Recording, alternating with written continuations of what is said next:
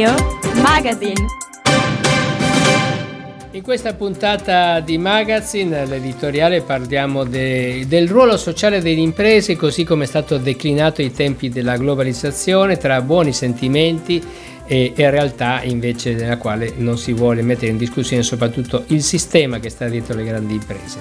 Per l'approfondimento questa settimana è tornato Pier Guarnieti, il nostro esperto di flussi elettorali ed elezione, che ci ha spiegato ci ha raccontato in realtà quali sono eh, i candidati a presidente e a consiglieri provinciali che eh, saranno votati dai consiglieri comunali e dai sindaci dei 55 comuni della Varianza domenica prossima.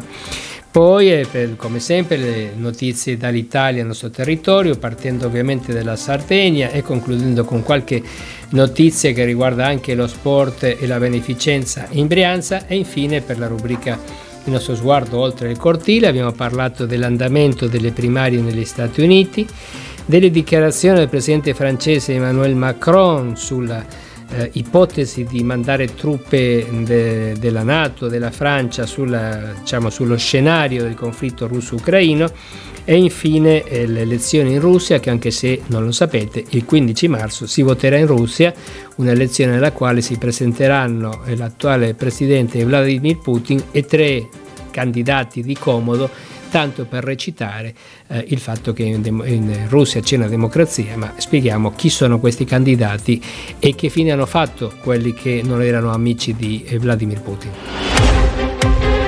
Punto e a capo.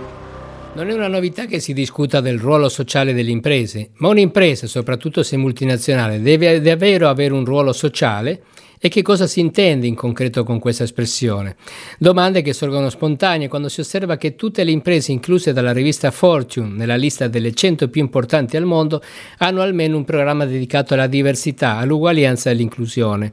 Non importa di cosa si occupino né dove e come operino, sono tutte dichiaratamente schierate contro il razzismo e le discriminazioni basate sulla religione o sull'identità sessuale e a favore dell'inclusione tutto molto roseo, tutto molto woke, come usano a dire negli Stati Uniti, usando un termine che in origine era un doveroso invito a non abbassare la guardia nei confronti delle ingiustizie sociali o razziali, ma che poi ha assunto significati di crescente rigidità morale, spesso con derive censorie. È una logica che non soltanto permea la retorica delle grandi aziende, ma detta legge anche in ambito accademico, dove la libertà di espressione sta subendo limitazioni in base ai dettami sempre, eh, sempre più stringenti del politically correct e la carriera professionale di un docente può dipendere più dall'appartenenza a una qualche minoranza che dalle sue reali capacità e competenze. Nel mondo delle imprese la logica walk stride rispetto all'atteggiamento mostrato verso il diritto principale dei lavoratori, quello relativo al reddito, alla sicurezza e alle condizioni di impiego, spesso calpestato nel silenzio generale. È un ambito questo sistematicamente escluso dalle intenzioni altruistiche di quelle stesse compagnie che ostentano la massima attenzione verso temi quali l'opportunità, in sé più che giusta, sia chiaro, di allestire bagni specifici per le persone transessuali, ma che non mettono minimamente in discussione il loro modello di business, un modello che favorisce solo gli azionisti a discapito sia dei lavoratori sia dei consumatori e della comunità in generale per non parlare delle ipocrisie sull'impatto reale dei processi produttivi sull'ambiente e sul cambiamento climatico.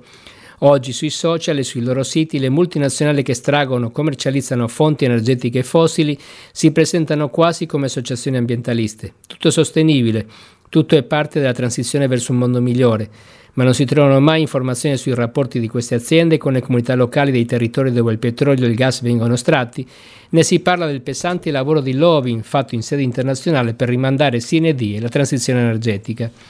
Il mondo delle imprese WOC si sposa perfettamente con quello delle imprese culturali globali, come le piattaforme che presentano serie TV e film streaming. Anche qui si racconta una società nella quale ogni differenza è stata abolita, dove di default devono esserci sempre personaggi di tutte le etnie, anche in situazioni storiche improbabili. Questo mondo ideale si infrange contro la realtà quotidiana, ad esempio, degli Stati Uniti, dove se un ragazzo di colore esce la sera per divertirsi, i genitori restano in ansia perché temono non tanto che possa essere derubato, quanto fermato dalla polizia, come abbia a denunciare Barack Obama. Ed è questo il punto. L'approccio woke usato da multinazionali e media globali per prevenire critiche nei loro confronti è solo maquillage. Non intacca minimamente la struttura di una realtà che rimane profondamente diversa. Mentre in una serie tv la corte di Maria Antonietta ci possono stare aristocratiche di pelle oscura, nella realtà gli afroamericani continuano a trovarsi ai gradini più bassi della società e nessuno racconta come e perché siano aumentate in modo smisurato le retribuzioni dei SEO, mentre il lavoro subordinato non è più garanzia di una vita decente. Il mondo delle imprese woke sta diventando stucchevole e l'inganno ormai evidente, puntare tutto sui diritti individuali per evitare di parlare di diritti collettivi una tecnica innovativa che ha retto a lungo, ma che oggi pare avere i giorni contati. Young Radio News Mentre la neoeletta presidente della Sardegna promette di tingersi coi colori della bandiera una ciocca di capelli in diretta Rai, come aveva pronunciato un giorno da pecora, arriva il dato finale 1844 sezioni. Todde è al 45,4, Paolo Truzzo è 45, mentre Renato Soru si ferma all'8,6 e Lucia Chessa all'1% ha vinto il nostro progetto, dimostra che un'alleanza PD e Movimento 5 Stelle si può fare, ha detto la nuorese Presidente. Lei, che nel 2021 è stata nominata vicepresidente di Pentastellati da Giuseppe Conte, ha saputo rappresentare una candidatura comune per l'alleanza rosso-gialla sull'isola. A chi gli ha chiesto se sia trattato di un esperimento anche nazionale ha risposto di no, perché i sardi non sono delle cavie. Ma in realtà il senso delle sue parole è esattamente questo. Il rilancio del campo largo non solo è possibile, ma anche è l'unica strada percorribile. Per la segretaria democratica Alice Line l'esito di queste elezioni elezioni si nomina del vento che cambia, ma anche il modo migliore di festeggiare un anno dalla sua vittoria alle primarie e per Giuseppe Conte l'apertura di una porta alternativa. Si dicono rammaricati, ma sottolineano anche l'ottimo risultato delle liste della coalizione di centrodestra Giorgia Meloni, Antonio Tajani e Matteo Salvini, che lasciano una nota congiunta all'esame del voto. I dati sottolineano consegnano una vittoria per meno di 3.000 voti alla candidata al centro-sinistra Alessandra Todde sul candidato di centrodestra Truzzu e aggiungono siamo rammaricati per il fatto che l'ottimo risultato delle liste della coalizione centrodestra che sfiorano il 50% dei voti non si sia tramutato anche una vittoria per il candidato presidente.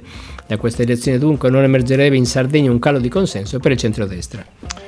Martedì 26 febbraio 2024 si è ricordato l'anniversario del primo anno della strage di Cutro, il naufragio dove persero la vita a poche, migliaia, eh, poche miglia dalla spiaggia calabrese in provincia di Crotone 94 persone. La domanda che ancora oggi è rimasta orfana di una risposta è quelle morti si potevano evitare? Questo governo, racconta Gianfranco Schiavone dell'ASGI, Associazione per gli Studi Giuridici sull'Immigrazione, ha cercato di peggiorare in maniera drastica il sistema di accoglienza in Italia, parallelamente ha cercato di ostacolare i soccorsi da parte delle navi delle organizzazioni non governative e ha aumentato le forme di esternalizzazione delle frontiere facendo accordi con paesi terzi come Libia, Tunisia e non per ultimo l'accordo con l'Albania che però è una forma di esternalizzazione inedita perché l'Italia manterrà la propria giurisdizione sulle domande di asilo presentate da coloro che verranno portati in Albania. Si tratta di un accordo che si pone in contrasto con le direttive europee sull'asilo. L'Italia sembra voler inseguire, seppur su scala ridotta, il modello australiano di confinamento extraterritoriale dei richiedenti asilo, un meccanismo turismo che con spese colossali di gestione,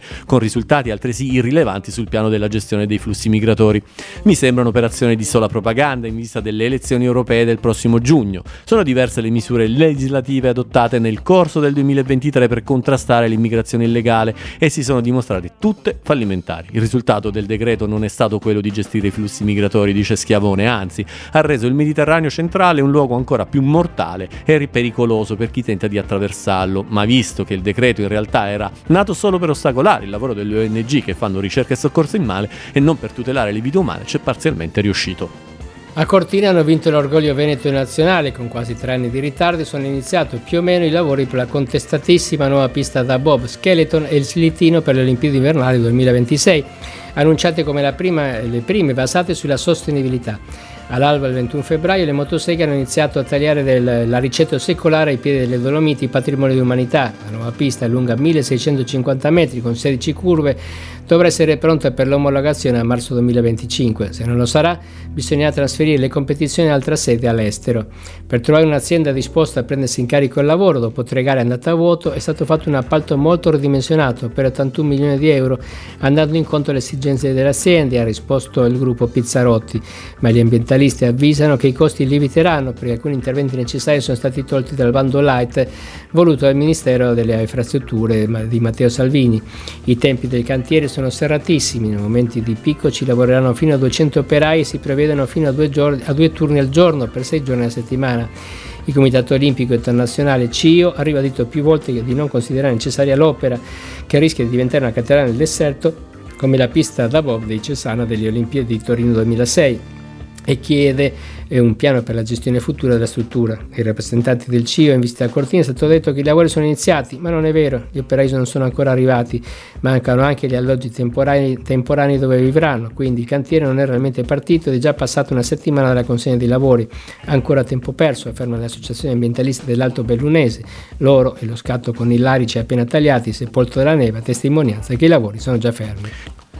Il decreto legislativo approvato dal Consiglio dei Ministri lo scorso 19 dicembre per il riordino normativo del settore dei giochi, a partire da quelli a distanza, ha ottenuto il parere favorevole delle commissioni Finanze e Bilancio della Camera, mentre al Senato hanno aggiornato il voto al 27 marzo prossimo, commissioni alle quali era stato assegnato il provvedimento. Alle audizioni ha partecipato Maurizio Fiasco, sociologo, presidente dell'Associazione per lo studio del gioco d'azzardo e dei comportamenti a rischio, Alea, componente dell'Osservatorio del Ministero della Salute per il contrasto della diffusione del gioco d'azzardo e il fenomeno della dipendenza grave.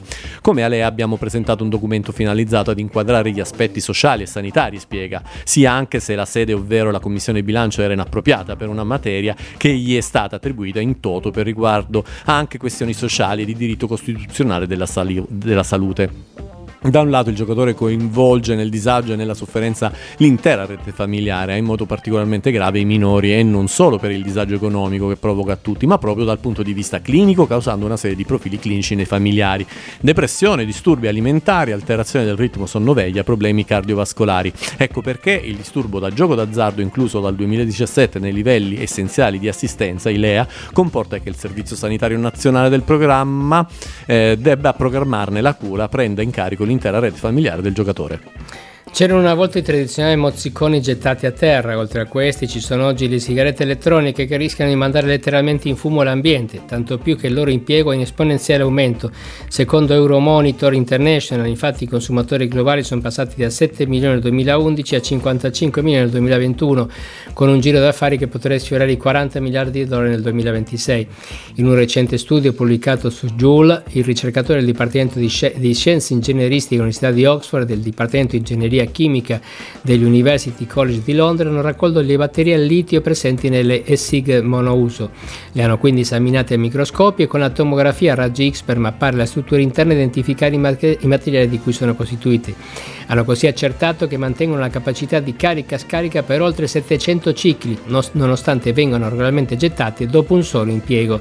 Uno spreco enorme che fa sì che nel solo Regno Unito circa 10.000 kg di litio finiscano ogni anno nelle discariche, inquinando con sostanze tossiche le acque circostanti, senza contare che se non smaltite correttamente queste batterie altamente infiammabili possono anche costituire un grave rischio di incendi.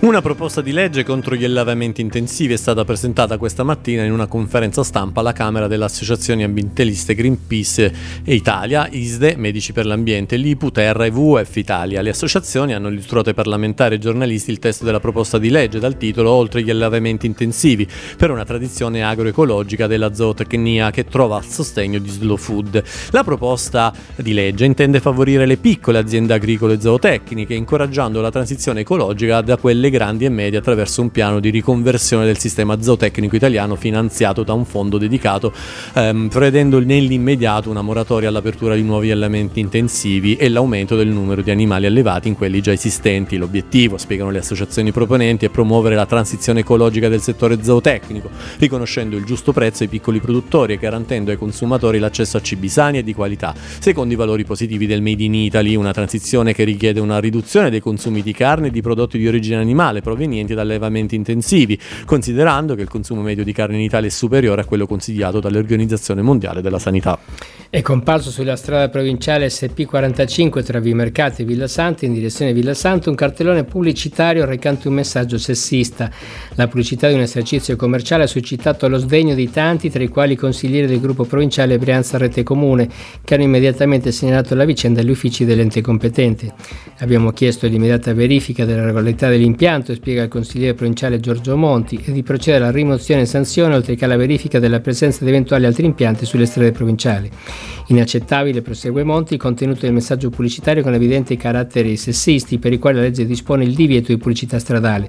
Ora che il carteo abusivo è stato rimosso, confidiamo nel fatto che vengano combinate le sanzioni previste. La Run for Life 2024 ha superato ogni aspettativa dal punto di vista organizzativo, unendo istituzioni, scuole, associazioni benefiche, associazioni sportive e numerosi volontari in un evento podistico destinato a segnare un nuovo record.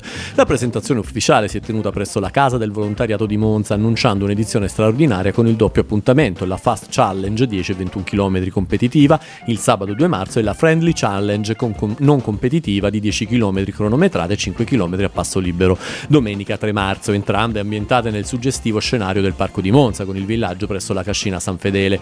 Questo evento, in costante crescita nel corso degli anni, ha arricchito la parte sportiva per l'edizione 2024 introducendo una nuova distanza competitiva di 21 km.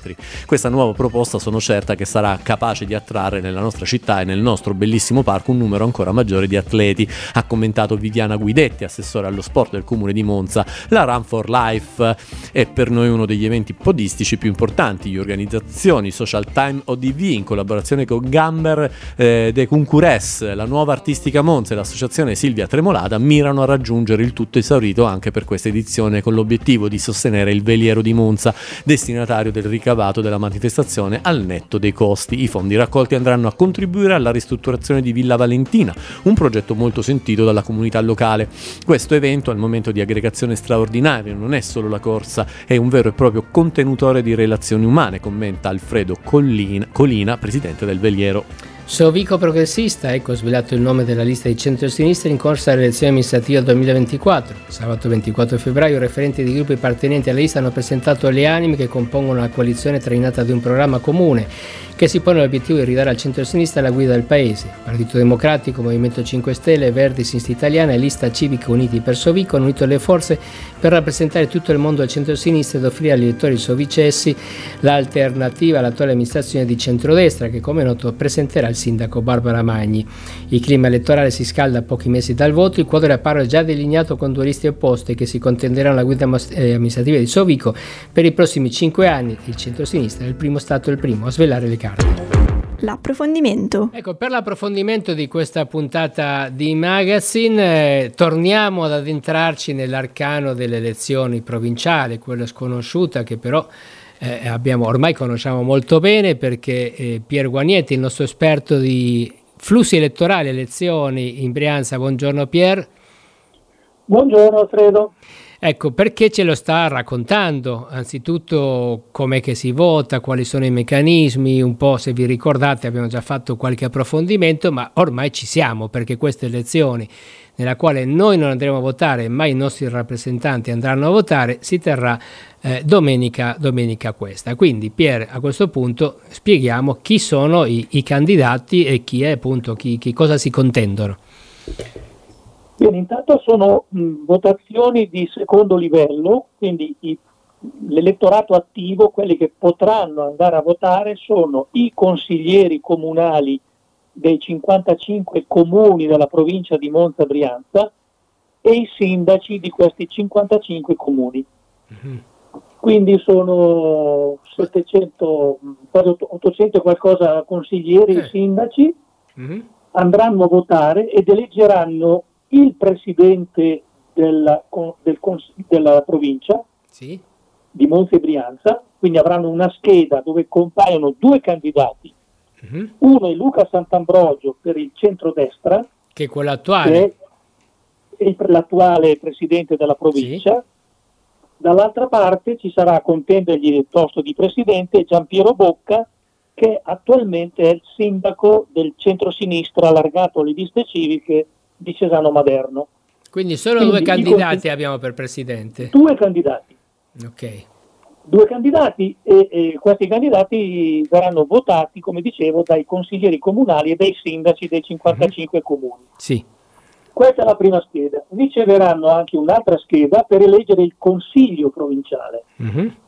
Il consiglio provinciale è composto da 16 eh, componenti. Sì che vengono sempre votati dai consiglieri comunali e dai sindaci qui si può votare la lista ed esprimere anche una preferenza. Sì. Chi saranno i consiglieri comunali, i consiglieri provinciali? I consiglieri provinciali saranno quelli che risulteranno maggiormente votati nelle due liste. Ah, ecco, quindi un, sistema ancora diverso rispetto a quello che conosciamo. È un sistema proporzionale Mhm. eh, col metodo DONT, che è una cosa tecnicamente com- Sì. complessa da spiegare, ma in sostanza si divideranno i 16 seggi queste due liste. La prima lista, che si chiama Centrodestra della Brianza, che vede nel simbolo i simboli di Noi Moderati, la Lega, Fratelli d'Italia e Forza Italia, Sì. ed è la lista del centrodestra. Il centrosinistra presenta una lista che si chiama Brianza Rete Comune, Mhm. che è una lista che funziona già da parecchi anni ed è una lista che comprende, viene sostenuta dal Partito Democratico, dalle 5 Stelle, da Alleanza Verdi Sinistra, Sì. dalle liste civiche della Brianza Mhm. e Azione e quindi è una lista che non- dove non compaiono simboli di partito ma soltanto la- il nome Brianza Rete Comune. Sì. Il meccanismo elettorale è abbastanza complicato perché ogni consigliere comunale riceve una scheda colorata Sì. e ogni scheda vale un numero di voti rapportato al numero di abitanti di ogni comune. Facciamo Mhm. l'esempio, i 33 che vanno a votare di Monta, della città di Sì. Monta, ricevono una scheda viola, Mhm. la quale scheda viola vale 447 voti. 447, non 450 né 445. E il calcolo è fatto sulla base degli abitanti, Certo. suddivisi per un calcolo che non Mhm. stiamo Sì. a contare, insomma, fidiamoci. Sì. Mentre i consiglieri comunali dei comuni sopra i 30.000 abitanti, che sono Lissone, Seregno, Desio, Cesano, Brugherio e Limbiate, Mhm. ricevono una scheda verde che vale 194 voti. Sì. Poi ci sono i comuni che sono sopra i 10.000 abitanti fino ai 30.000 e sono un bel po', una dozzina, e questi valgono, ogni scheda vale 108 voti. Sì. Ci sono i comuni più piccoli che valgono 67, 38 fino agli ultimi comuni che valgono 25. Mm. Quindi ogni consigliere comunale ha un peso ponderale diverso a seconda di Certo. qual è il suo comune, qual è la popolazione del suo comune. Certo. Si sommano i voti, e- è ovvio che il consigliere comunale di Monza, una città grande, vale, conta di più elettoralmente Certo. di un consigliere di Carnate Mhm. O di Camparada, che è quello più piccolo con 25, e fa- facendo la somma si decide, si, ve- si fa il calcolo e si vede chi ha preso più voti come presidente e chi ha preso più voti come lista. E- e- Questi sono i candidati Sì. e, e il meccanismo elettorale, un po' contorto, ma insomma ci si fa l'abitudine. abbastanza, abbastanza contorto. Ma torniamo alla- al presidente. Qui non c'è ballottaggio, il, il primo No. ovviamente perché sono solo due candidati, quindi primo, eh, per no, forza un- uno dei due il dovrà ballot- prendere il 50%, anzi Il potrebbe... ballottaggio è, Sì. è nei fatti, ma eh, perché ci sono due candidati. Ce ne fossero tre, Certo. vale sempre che vince il primo che, che prende più voti, non c'è nessun Certo. ballottaggio. Ma è prevedibile, essendoci due candidati di presidente e due sole liste per consiglieri, che ci siano... mh, eh, che non ci sia conformità, cioè che mh, un candidato presidente possa prendere meno voti dei, cansi- dei candidati consiglieri della- delle sue È liste. prevedibile perché sono due schede. Il Mhm. consigliere comunale che va a votare riceve una scheda per il presidente Mhm, e una scheda per il consiglio provinciale. certo. Ovviamente un candidato del centro-sinistra o del centro-destra può decidere di votare chi vuole Mhm, e può anche votare il candidato presidente del centro-destra o del centro-sinistra e poi cambiare opinione sulla lista. certo, quindi il famoso voto Quindi disgiunto. sono due voti distin- distinti Sì. e io credo che vedremo i risultati finali dove non sarà tutto omogeneo perché ci sono vari, vari parecchi consiglieri comunali che voteranno in maniera diversa il presidente piuttosto che il consiglio provinciale. Beh, qualcosa abbiamo Sarà visto in, in Sarde- in. Sardegna abbiamo visto qualcosa del genere, no? In Sardegna si è vista una cosa un po' diversa Mm. perché lì era su una scheda unica, Mhm, qui invece sono due schede, quindi ancora più agevole i cambi di opinione tra un Sì. candidato e una sua lista. certo, certo. Staremo a vedere lunedì quando ci sarà lo scrutinio, lunedì mattina, credo, mi ricordo, sì, eh, ci sarà lo scrutinio e vedremo i risultati. Ma, eh, Tanto domenica tutti i consiglieri mhm, eh, comunali della Brianza, dei 55 comuni, sono chiamati a votare dalle ore 8 alle ore 20. Dove? Si vota eh, in provincia di Monza, a Eh, Monza, Monza. nella sede della provincia, si vota e le urne sono aperte. Eh, ovviamente è, una- è un'elezione di secondo grado, dove Certo. votano quelli che abbiamo già votato noi. Certo. Non sono i cittadini, ma sono i nostri eletti nei consigli Certo. comunali. Allora, sappiamo benissimo che mh, è difficile fare pronostici in questi casi, però non ci sfugge la tua capacità eh, di fare conti, eh, perché come ci hai appena detto, eh, i voti sono ponderali e quindi se uno più o meno ha in mente la mappa delle coalizioni che hanno vinto nei diversi comuni, soprattutto quelli più grandi, mh, magari qualche conto riesce a farlo. Cioè il fatto ad esempio che in questo momento Monza ci sia una maggioranza di centro-sinistra, quindi più consiglieri con quella scheda che quella più pesante, può bilanciare tanti altri piccoli comuni dove il centro-sinistra non c'è. Ecco, c'è una qualche, mh, è un risultato scontato, mh, nel senso che eh, il, il- il presidente uscente è centrodestra, è scontato che venga riconfermato o la partita è aperta secondo te? No, scontato no, per semplice motivo. Siccome noi abbiamo questi rappresentanti dei consigli comunali che sono stati eletti alcuni in liste di partito, Sì, moltissimi in liste civiche, certo. molti in liste civiche che non sono neanche di orientamento di centrosinistra e di centrodestra. Eh, certo. Per cui c'è una- un numero significativo di consiglieri comunali Mhm, che non sono identificabili col centrodestra e col centrosinistra. Certo. ma anche qualora lo sono stati, perché alle elezioni comunali del comune di, facciamo un nome di Verano, Mhm, per dire, dove si erano contrapposte due liste, c'è una fluidità anche di comportamenti poi dei consiglieri. Certo, Quindi non siamo in presenza di liste solo di partito.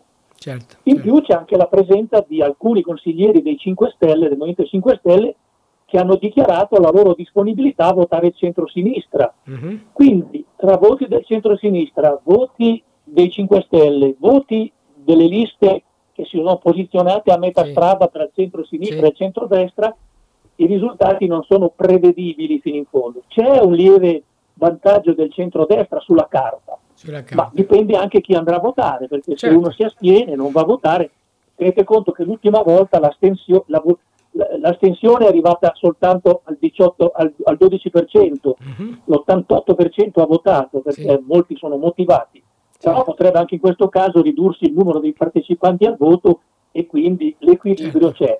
L'ultima volta che si è votato solo per il Consiglio provinciale, non per Sì. il Presidente, è stato nel 2021 e il risultato è stato che centrosinistra e centrodestra hanno preso entrambi otto consiglieri provinciali, quindi un pareggio mhm. però il candidato, il presidente era del centrodestra e quindi il centrodestra ha governato Monza, la provincia, Sì, con 9 voti su, eh, su 16, su 16. 9 a 8. Mhm.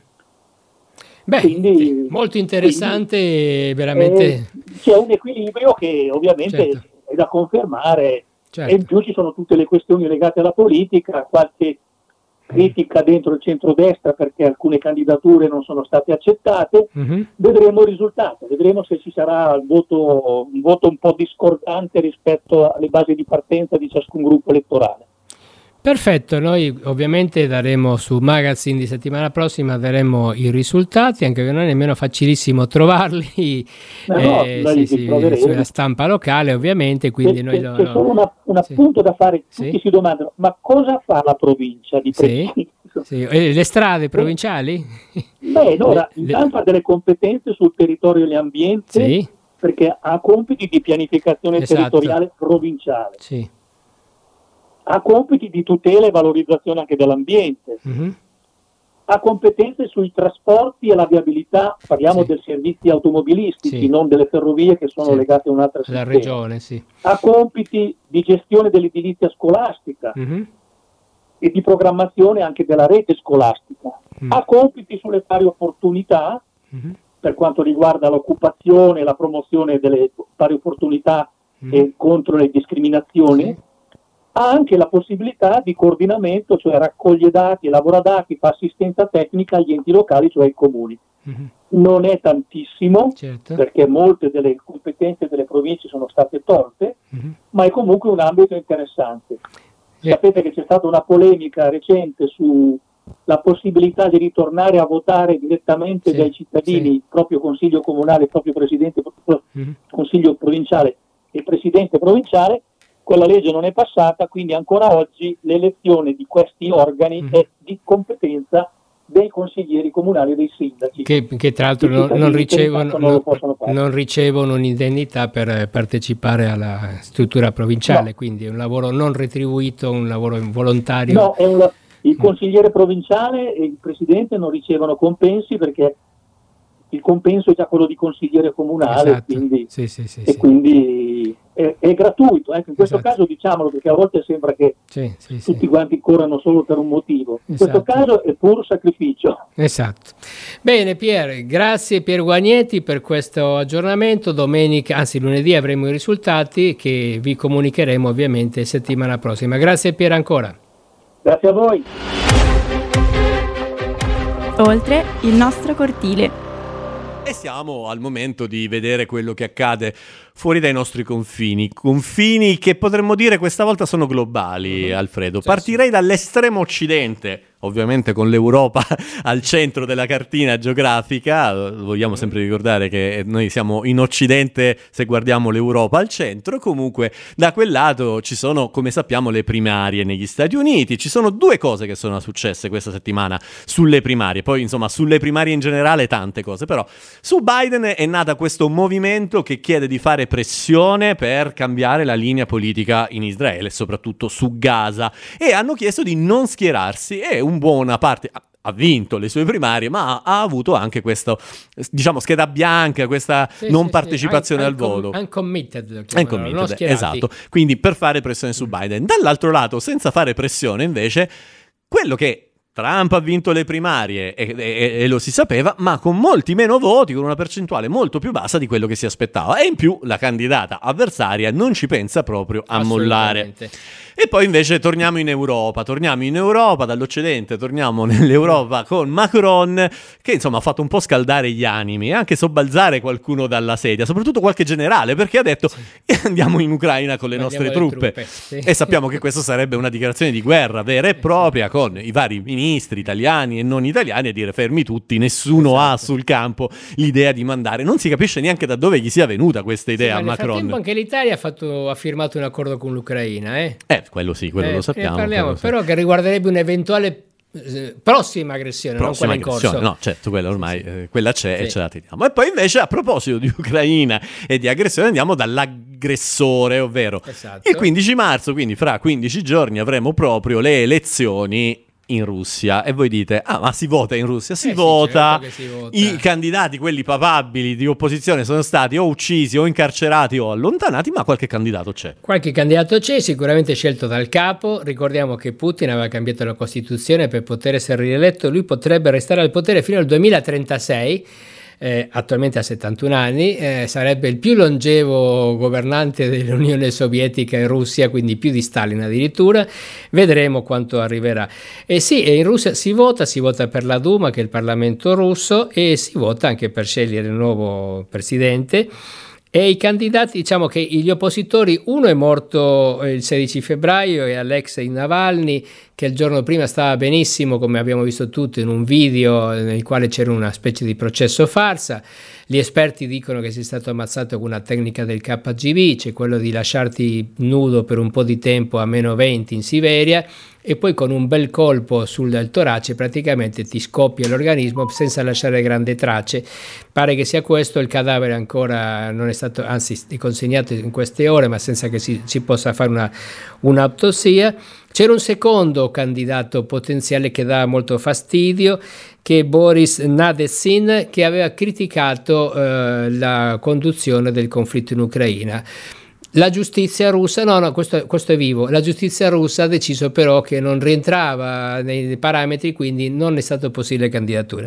Quindi abbiamo tre candidati contro Putin, dice, beh, quattro candidati, uno un liberal democratico di regime, che non si capisce nemmeno perché utilizzi la sigla liberal democratico, l'altro un avversario interno, cioè del partito di Putin, immaginiamo cosa possa essere la posizione interna, e il terzo è un giovane, giovane vicepresidente della Duma di Stato sempre del partito di Putin. Quindi sostanzialmente ci saranno quattro candidati, tre messi da Putin per non fare troppa ombra. Possiamo scommettere, Christian, che il risultato si aggirerà tra l'80 e l'85%, grosso modo, per lasciare 3-4 punti a testa agli altri candidati, in questo modo recitare la democrazia. Comunque, eh, quello che possiamo dire, eh, a parte gli scherzi, che il regime russo è diventato veramente a tutti gli effetti un regime, non c'è più una minima traccia di democrazia, non c'è la minima traccia di libertà di espressione, gli oppositori continuano a morire in, in modo tragico, i giornalisti ormai non ci sono più, in, diciamo, giornalisti da ammazzare perché sono rimasti soltanto quelli asserviti al potere, quindi ecco un grande problema per la Russia, eh, la presenza tossica di, di Putin al potere che ha trasformato quello che poteva diventare un paese democratico in un regime che non ha nulla nulla da invidiare all'Unione Sovietica con la differenza che nemmeno c'è la dignità dell'ideologia in questo caso, ma semplicemente occupazione del potere. Negli Stati Uniti appunto eh, sono andate avanti le, le primarie, dopo la Carolina del, Carolina del Sud eh, si è votato in Michigan, Michigan dove c'è la più importante comunità arabo e musulmana degli Stati Uniti. E lì si era formata questa coalizione, eh, Ascolta il Michigan, possiamo tradurre che si chiamava, una coalizione di società civile che eh, eh, si erano dati come obiettivo, eh, perché in Michigan è previsto che tu possa votare eh, questa scheda bianca, diciamo, uncommit lo chiamano loro, quindi una scheda, partecipo al percorso, partecipo alle primarie ma non mi schiero con i candidati, eh, il loro obiettivo era raggiungere 10.000 eh, schede di questo tipo, hanno raggiunto 100.000, quindi è stato qualcosa di incredibile, tenete in conto che e i voti totali del Michigan nelle primarie democratiche erano 700.000 voti, quindi mh, ogni sette elettori uno non si è schierato e quell'uno appartiene alle comunità, alle minoranze, perché nelle contee dove sono maggioranza i, appunto gli oriundi arabi, eh, il Ancomite ha toccato delle punte che in qualche caso ha superato il 50%. E questo è un segnale bruttissimo per Biden per quello che riguarda il rapporto con le minoranze, ricordiamo che se il Partito Democratico non raccoglie tutti i voti delle minoranze non vince.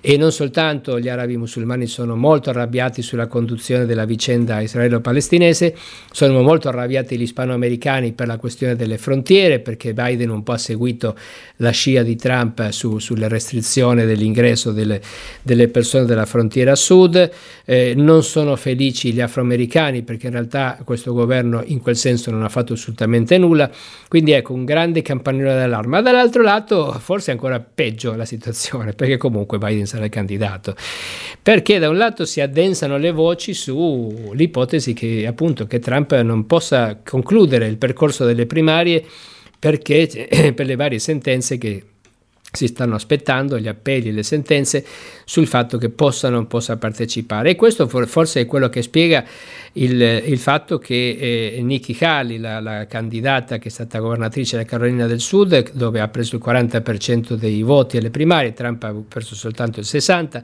mentre in Michigan è andata a 75-25, eh, si, si spiega anche il fatto che lei non si ritiri, tra l'altro da un'analisi del voto si vede che eh, nelle città, ecco, tra i ceti medi, lei va molto più forte della media, Trump poi la, fa la differenza col voto rurale sostanzialmente.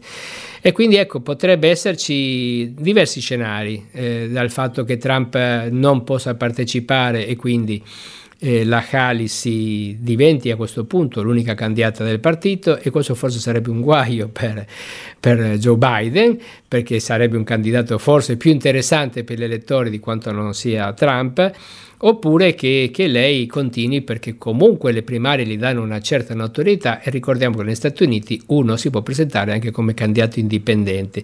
Quindi staremo a vedere, penso che un po' i giochi li capiremo il 5 marzo, quindi adesso, tra pochi giorni, con il Super Tuesday, cioè martedì prossimo, il Super Martedì dove si vota in diversi stati e lì avremo un quadro più complessivo di come sta andando questa vicenda. Infine abbiamo la vicenda di Macron allora, eh, Christian, in linguaggio tecnico, quello che Macron voleva fare si chiama ambiguità strategica.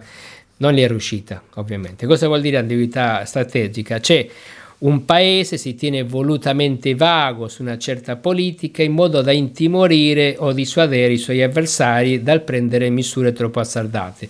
Quindi io, Putin, non ti dico fermati, ma ti dico che io potrei mandare le mie truppe, quindi crea un'ambiguità, cioè potrei entrare nel conflitto, la Francia è una potenza nucleare.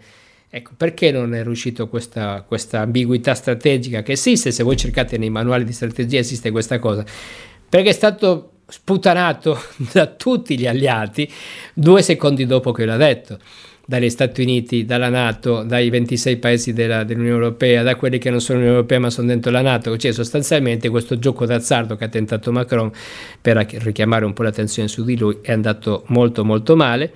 Quello che invece è importante che sta accadendo a Parigi sotto la tutela della Francia, che un po' ha riconquistato una certa centralità internazionale è il tentativo di mediazione tra Hamas e Israele per questo benedetto cessate il fuoco.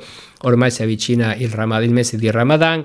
Eh, Israele pare che non, non, vorrebbe condurre azioni in quel periodo perché è veramente molto complicato. Ricordiamo che in Israele il 20% della popolazione è araba musulmana, cioè cittadini israeliani, non, non quelli territori occupati, quindi un tema veramente delicato.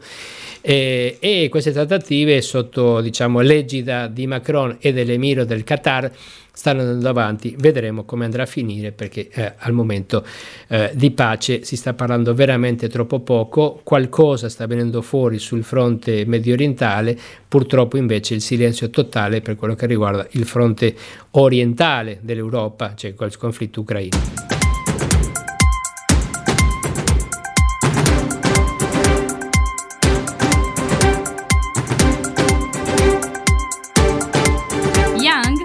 Radio Magazine.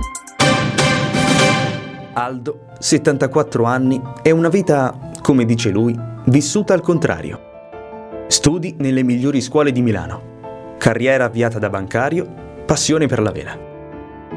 Poi via via errori, cadute e sfortune. Fino ad essere truffato dal suo conquilino.